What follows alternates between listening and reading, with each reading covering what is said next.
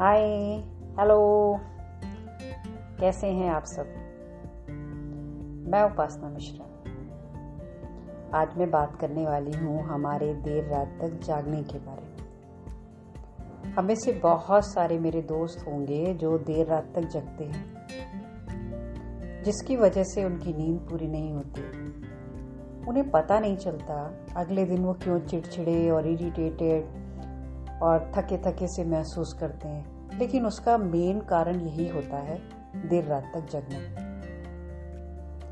हम सभी लोगों को सात से आठ घंटे की नींद बहुत ज़रूरी है। सोना ही चाहिए। गोल्ड वाला सोना नहीं, नींद वाला सोना। ये बहुत ज़रूरी है। अब अगर आप सात से आठ घंटे नहीं सो पाते हो, और कारण आपका मोबाइल, लैपटॉप या मूवी देखना, ये रीज़न होता है तो मैं समझती हूँ उचित नहीं है। आपको समय पे सोना चाहिए। आपको मालूम है, देर रात तक जागने के कारण आपका पेट अपसेट हो जाता है। सिस्टम सही काम नहीं करता और मानसिक तनाव रहता है, थकान रहती है।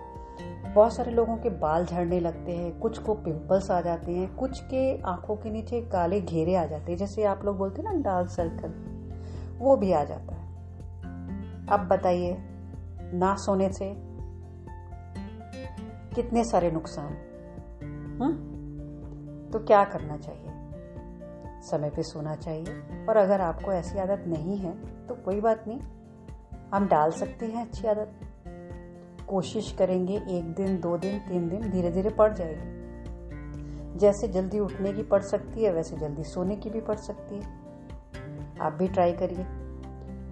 मैं भी जब लॉकडाउन चल रहा था तो अक्सर मैं और मेरी बेटी बैठ करके मूवीज़ देखने लग जाते, कभी कुछ करने लग जाते। अच्छा लगता, क्योंकि शुरू शुरू में लग रहा था कि ये लॉकडाउन तो बस दो चार दिन के लिए चल रहा है, ख़त्म हो जाएगा और हम लोग फिर से सब नॉर्मल हो जाएगा। पर ये लॉकडाउन खुला अनलॉकडाउन इतने सारे कुछ हुआ, हमने रियलाइज़ किया कि यार ये ठीक नहीं है।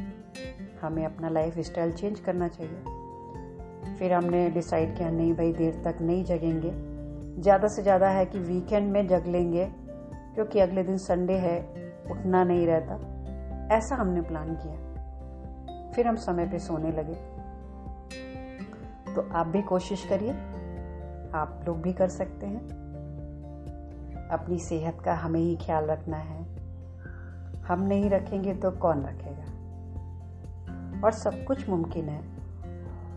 अपना ख्याल रखें, खुश रहें पॉजिटिव रहें और मुस्कुराते रहें। Thank you